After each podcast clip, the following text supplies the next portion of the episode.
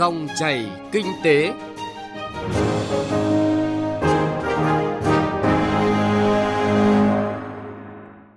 Các biên tập viên Thành Trung và Hà Nho xin kính chào quý vị và các bạn.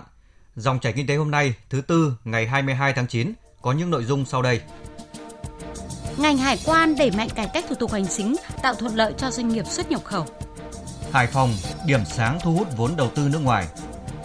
Trong chuyên mục sản xuất và tiêu dùng bền vững, phóng viên Đài Tiếng nói Việt Nam phân tích những giải pháp thúc đẩy phát triển đô thị xanh dưới góc nhìn của các chuyên gia. Mời quý vị và các bạn cùng nghe. Thưa quý vị và các bạn, ngày 9 tháng 9 vừa qua, Chính phủ đã ban hành nghị quyết 105 về hỗ trợ doanh nghiệp, hợp tác xã, hộ kinh doanh trong bối cảnh COVID-19. Tổng cục Hải quan đang triển khai nhiều giải pháp tạo thuận lợi đơn giản hóa thủ tục cho xuất nhập khẩu, thông quan nhanh hàng hóa, phục vụ công tác phòng chống dịch COVID-19, ghi nhận của phóng viên Phạm Hạnh. Ngay sau khi nghị quyết số 105 của chính phủ được ban hành, bám sát chỉ đạo của Bộ Tài chính, Tổng cục Hải quan đã nghiên cứu xây dựng thông tư trình Bộ Tài chính về việc áp dụng điều 50 Luật Hải quan năm 2014 về thủ tục hải quan đối với hàng hóa phục vụ yêu cầu khẩn cấp để thông quan nhanh đối với hàng hóa viện trợ, biếu tặng từ nước ngoài hoặc hàng hóa do các tổ chức cá nhân trong nước nhập khẩu phục vụ công tác phòng chống dịch, điều trị, khám chữa bệnh. Thông tư được xây dựng theo đúng tinh thần chỉ đạo tại nghị quyết số 105 là tạo thuận lợi cho người khai hải quan trong việc giải quyết thủ tục thông quan hàng hóa, đảm bảo mục tiêu kép vừa chống dịch có hiệu quả, vừa đảm bảo hoạt động xuất nhập khẩu được thông suốt, kể cả trong những ngày nghỉ lễ. Để tạo điều kiện cho doanh nghiệp, người khai hải quan được đưa hàng về bảo quản trong thời hạn 30 ngày kể từ ngày đăng ký tờ khai hải quan và nợ giấy phép, kiểm tra chất lượng tại thời điểm đăng ký tờ khai hải quan, người khai hải quan được giải phóng hàng và chậm nộp văn bản xác nhận viện trợ hàng hóa nhập khẩu theo quy định của pháp luật trong thời hạn 30 ngày kể từ ngày đăng ký tờ khai hải quan. Lực lượng hải quan địa phương đảm bảo bố trí lực lượng thông quan hàng hóa, đảm bảo phòng chống dịch, áp dụng thông quan điện tử nhanh gọn, an toàn, Ông Đào Duy Tám, Phó Cục trưởng Cục Giám sát Quản lý Tổng cục Hải quan cho biết, ngành hải quan vận dụng tối đa quy định về đơn giản hóa thủ tục hải quan, tạo thuận lợi cho doanh nghiệp. Đối với các mặt hàng phục vụ các yêu cầu thiết yếu như là thuốc, chữa bệnh, sinh phẩm, xét nghiệm, vaccine và các mặt hàng trang thiết bị y tế phục vụ cho các hoạt động khám chữa bệnh thì tổng cục hải quan cũng đã có một số văn bản chỉ đạo quan địa phương để đảm bảo cái việc thông quan nhanh hàng hóa. Tổng cục có công văn chỉ đạo các cái chi cục hải quan sân bay quốc tế đặc biệt là chi cục hải quan cửa khẩu sân bay tân sơn nhất và sân bay nội bài nơi mà tập trung nhiều cái lưu lượng hàng hóa viện trợ rồi hàng hóa do nước ngoài viện trợ cho các tổ chức cá nhân Việt Nam hàng hóa của các tổ chức cá nhân Việt Nam nhập khẩu để ủng hộ tài trợ, viện trợ cho các bệnh viện rồi các cơ sở khám chữa bệnh. Trong nước thì tổng cục hải quan cũng đã có văn bản yêu cầu các chi cục là giải quyết nhanh, thông quan ngay trong ngày máy móc thiết bị, các cái trang thiết bị mà thuốc chữa bệnh phục vụ cho các cái hoạt động khám chữa bệnh. Tổng cục cũng đã có cái văn bản hướng dẫn hải quan địa phương trong cái việc không yêu cầu doanh nghiệp phải nộp cái văn bản phê duyệt danh mục thuốc của bộ y tế đối với các cái trường hợp mà nhập khẩu hàng hóa là nguyên liệu vật tư phục vụ cho sản xuất thuốc rồi vaccine để, để phục vụ cho cái phòng chống dịch bệnh Covid-19. Đồng thời tổng cục cũng có cái văn bản chỉ đạo hải quan cửa khẩu thực hiện cái việc giả soát thông tin lược khai hàng hóa để qua đó nếu như có các cái thông tin về các lô hàng máy móc trang thiết bị y tế thuốc chữa bệnh thì ờ, chủ động liên hệ với các doanh nghiệp để hướng dẫn các doanh nghiệp cũng như là các cái tổ chức tiếp nhận các lô hàng này chủ động thực hiện các thủ tục hải quan để kịp thời đưa thuốc vào phục vụ hoạt động phòng chống dịch bệnh. Tại nghị quyết số 105 của chính phủ có yêu cầu ngành hải quan cho phép doanh nghiệp, hợp tác xã, hộ kinh doanh được nộp bản sao scan có xác nhận bằng chữ ký số đối với các chứng từ phải nộp bản giấy là bản chính dưới dạng giấy, bản sao y công chứng, chứng thực theo quy định của các bộ, cơ quan để giải quyết ách tắc khi thông quan hàng hóa các doanh nghiệp, hợp tác xã, hộ kinh doanh thực hiện nộp bổ sung sau khi hàng hóa được thông quan để hậu kiểm. Theo Tổng cục Hải quan, với tinh thần chủ động vượt qua khó khăn, không để đứt gãy chuỗi cung ứng hàng hóa, cơ quan hải quan cho phép người khai hải quan được nộp bản scan có xác nhận chữ ký số qua hệ thống cho cơ quan hải quan khi làm thủ tục hải quan và nộp bổ sung bản chính trong thời hạn 30 ngày kể từ ngày đăng ký tờ khai hải quan theo quy định đối với các chứng từ cơ bản. Đó là chứng từ thuộc Bộ Hồ sơ Hải quan phải nộp khi làm thủ tục hải quan theo quy định để được thực hiện thủ tục thông quan. Chứng từ chứng nhận xuất xứ hàng hóa nhập khẩu để được áp dụng mức thuế suất thuế nhập khẩu ưu đãi đặc biệt hoặc không áp dụng thuế chống bán phá giá, thuế chống trợ cấp, các biện pháp tự vệ, biện pháp hạn ngạch thuế quan, biện pháp hạn chế số lượng, vân vân. Ông Nguyễn Kiên Giang, Phó Cục trưởng Cục Hải quan Hải Phòng cho biết. Chúng tôi sẽ cho phép doanh nghiệp chuyển về các địa điểm kiểm tra tập trung, các cái ICD ở trong nội địa ngay ở địa bàn Hải Phòng. Hàng hóa mặc dù chưa làm thủ tục hải quan nhưng chịu sự kiểm tra giám sát hải quan và sẽ được đưa về. Chắc chắn sẽ không có tình trạng ùn ứ xảy ra tại khu vực cảng Hải Phòng. Do vậy hàng hóa đến cảng không phải giờ hành chính mà vào bất cứ lúc nào thì việc công chức hải quan phải thường trực để giải quyết thông quan, giải quyết cho hàng hóa xếp lên tàu phải được nhanh chóng và thuận tiện. Có những lô hàng đến cảng chỉ trước khi tàu rời cảng vài ba tiếng, chúng tôi cũng đều phải đáp ứng và để quyết tâm là không để hàng hóa bị ách tắc, các chuỗi logistics bị đứt gãy. Theo ông Mai Xuân Thành, Phó Tổng cục trưởng Tổng cục Hải quan, thực hiện nghị quyết số 105 của chính phủ, toàn ngành ứng dụng mạnh mẽ công nghệ thông tin để đơn giản hóa các khâu thông quan, kiểm tra và giám sát các thủ tục quản lý thuế xuất nhập khẩu, đảm bảo kịp thời, đúng quy định. Hiện nay, ngành hải quan đang tập trung xây dựng hệ thống thông quan ở giai đoạn mới. Theo đó sẽ tích hợp toàn bộ những hệ thống công nghệ thông tin mà hiện nay đang tồn tại trên 20 hệ thống nhỏ lẻ phân tán và có nhiều mức độ, cấp độ khác nhau cùng về một môi trường để đảm bảo xử lý nhanh nhất, giúp cho công chức hải quan cũng như là người khai hải quan giảm chi phí, giảm thời gian phân tích hồ sơ. Và hệ thống này là cốt lõi để đảm bảo sẽ kết nối tiếp với những thiết bị ngoại vi từ biên giới đất liền cho đến đường biển, cho đến đường không thiết bị ngoại vi này sẽ chuyển đổi sang dạng số để phối hợp cùng với hệ thống này. Chúng ta quản lý một cách chặt chẽ toàn diện tất cả những yếu tố đầu vào cũng như là khi xuất khẩu.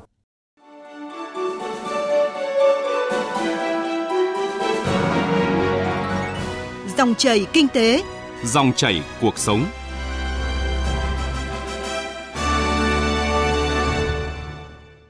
Quý vị và các bạn thân mến, 8 tháng năm 2021, thành phố Hải Phòng thu hút 2,8 tỷ đô la Mỹ từ nguồn đầu tư nước ngoài, gấp 3,7 lần so với cùng kỳ năm ngoái. Trong bối cảnh dịch bệnh COVID-19 diễn biến phức tạp, đây là kết quả đáng ghi nhận, đưa Hải Phòng trở thành một trong những điểm sáng thu hút FDI của cả nước. Ngoài việc kiểm soát tốt dịch bệnh, thành phố Hải Phòng có nhiều cách làm mới, đặc biệt trong cải cách hành chính, mở rộng khu cụm công nghiệp để đón các nhà đầu tư. Ghi nhận của Thanh Nga, phóng viên Đài Tiếng Nói Việt Nam thường trú khu vực Đông Bắc. Cuối tháng 8 vừa qua, tập đoàn LG của Hàn Quốc đã rót thêm 1,4 tỷ đô la Mỹ vào công ty con của mình là dự án LG Display tại thành phố Hải Phòng, nâng tổng số vốn đầu tư tại Hải Phòng lên 4,65 tỷ đô la Mỹ, trở thành dự án có vốn đầu tư nước ngoài FDI lớn nhất tại thành phố này. Trước đó, đầu năm nay, công ty trách nhiệm hữu hạn LG Display Việt Nam Hải Phòng cũng được đầu tư thêm 750 triệu đô la Mỹ để đẩy mạnh sản xuất các loại màn hình OLED TV, OLED nhựa cho các thiết bị màn hình LCD vân vân. Các dự án đang ngày càng chuyển từ đầu tư chiều rộng sang chiều sâu với vốn đầu tư lớn, sử dụng công nghệ hiện đại thân thiện với môi trường. Ông Park Chae Hong, Phó Tổng Giám đốc Công ty trách nhiệm hữu hạn LG Display Việt Nam Hải Phòng nói. Chúng tôi đánh giá rất cao về công tác phòng chống dịch của thành phố Hải Phòng. Đó là nền tảng để các doanh nghiệp như LG Display có thể yên tâm sản xuất. Lãnh đạo tập đoàn LG nói chung và công ty LG Display nói riêng rất vui mừng khi người lao động được tiêm vaccine, đồng nghĩa với việc được miễn dịch cộng đồng. Ở về phía doanh nghiệp, người lao động được khỏe mạnh, duy trì sản xuất. Đây là một điều tuyệt vời hơn bao giờ hết. Trong cuộc làm việc với Ban Quản lý Khu Kinh tế Hải Phòng mới đây, ông Trần Lưu Quang, Bí thư Thành ủy Hải Phòng đã chỉ ra những khó khăn thách thức trong thu hút đầu tư mà Hải Phòng sẽ gặp phải trong thời gian tới khi phân tích các điều kiện thực tế và đặt Hải Phòng trong mối tương quan với các địa phương lân cận như Quảng Ninh, Thái Bình, Hải Dương. Theo ông Trần Lưu Quang, Quảng Ninh với thế mạnh trong cải cách thủ tục hành chính, Thái Bình với khu kinh tế ven biển 3.000 ha và đang có lợi thế của người đi sau, khắc phục được điểm yếu của các khu công nghiệp, khu kinh tế Hải Phòng, hay Hải Dương vốn có truyền thống thu hút FDI và vị trí gần thủ đô. Vì vậy, ngoài việc chủ động tìm kiếm, thu hút các nhà đầu tư, các doanh nghiệp lớn, Hải Phòng cần khắc phục ngay những hạn chế để mạnh hơn nữa ứng dụng công nghệ thông tin, cải cách thủ tục hành chính để phục vụ các nhà đầu tư. Sản xuất và tiêu dùng bền vững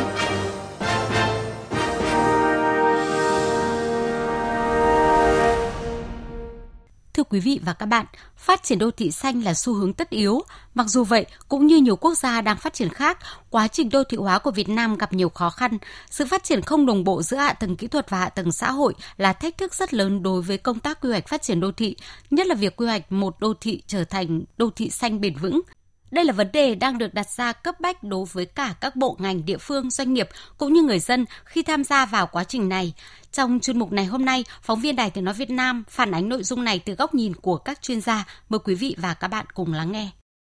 Tại Việt Nam, khái niệm về đô thị xanh còn khá mới. Nhiều người vẫn hiểu đô thị xanh là đô thị có nhiều công viên, cây xanh, mặt nước. Khá hơn thì có thêm việc sử dụng năng lượng bằng pin mặt trời cho các tòa nhà và trồng cây xanh trên mái. Điều đó đúng nhưng chưa đủ. Để phát triển đô thị Việt Nam theo hướng xanh hóa và bền vững, đầu tiên cần phải tính toán từ khâu quy hoạch, kế hoạch. Các quy hoạch đô thị phải đảm bảo chất lượng, tầm nhìn và có cách tiếp cận theo hướng đô thị bền vững. Các quy hoạch không gian đô thị phải đảm bảo hài hòa, hiệu quả, kinh tế, sinh thái, thân thiện môi trường, thuận lợi cho phát triển giao thông công cộng.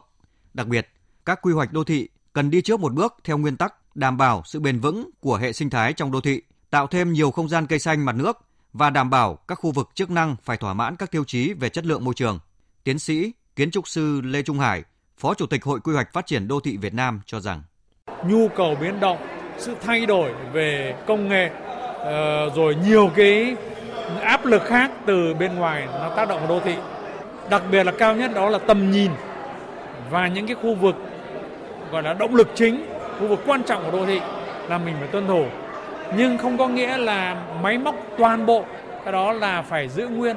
Cho nên là cái việc điều chỉnh cho phù hợp trong quá trình phát triển là cần thiết. Ví dụ cây xanh chẳng hạn không gian đã định quy hoạch cây xanh không gian công cộng rồi mình phải hết sức cân nhắc khi chuyển đổi cái không gian đó. Với quyết tâm chính trị cao hàng năm Bộ Xây dựng tổ chức nhiều hoạt động liên quan đến việc quy hoạch và phát triển đô thị, trong đó có tuần lễ công trình xanh Việt Nam nhằm tạo ra một diễn đàn chia sẻ, trao đổi thông tin, kinh nghiệm về xây dựng cơ chế chính sách trong lĩnh vực xây dựng đô thị, góp phần thúc đẩy các dự án phát triển đô thị theo hướng giảm tác động đến môi trường,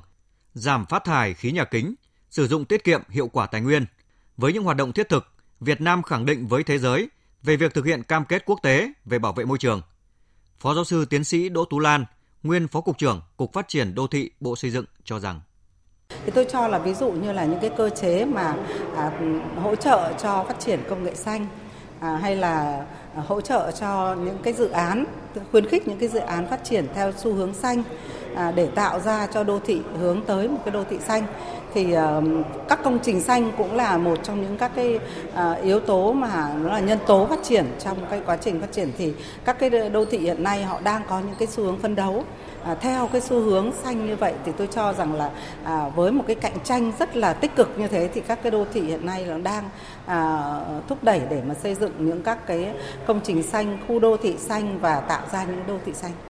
Cuộc tuyển chọn công trình kiến trúc xanh Việt Nam lần đầu tiên do Hội Kiến trúc sư Việt Nam phát động, tổ chức vào năm 2012. Qua gần 10 năm đã và đang nhận được sự quan tâm và hưởng ứng của toàn xã hội, trong đó có các nhà đầu tư, kiến trúc sư và nhà tư vấn. Hiện nay, đã có nhiều công trình kiến trúc xanh tiêu biểu như khu đô thị mới Ecopark Văn Giang Hưng Yên,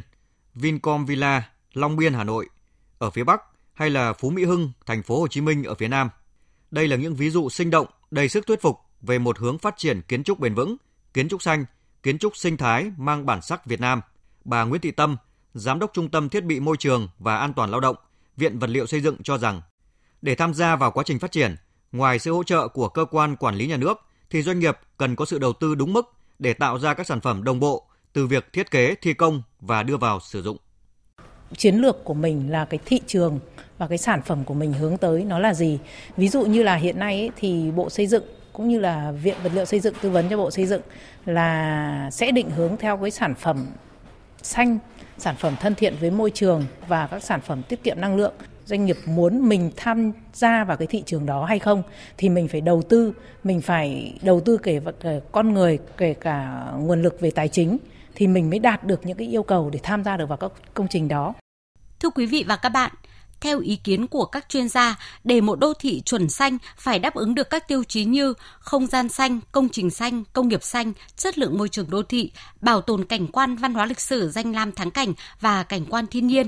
Bên cạnh đó, cộng đồng dân cư sống thân thiện với môi trường. Với mạng lưới giao thông hợp lý, đô thị phát triển tập trung hơn sẽ tạo cho các dịch vụ cung cấp hạ tầng kỹ thuật cho đô thị hoạt động hiệu quả và giảm được chi phí năng lượng để vận hành, phù hợp với nhu cầu sinh hoạt đi lại của người dân. Và nội dung này cũng đã kết thúc chương trình Dòng chảy Kinh tế hôm nay. Chương trình do biên tập viên Thành Trung và nhóm phóng viên Kinh tế thực hiện. Cảm ơn quý vị và các bạn đã quan tâm theo dõi.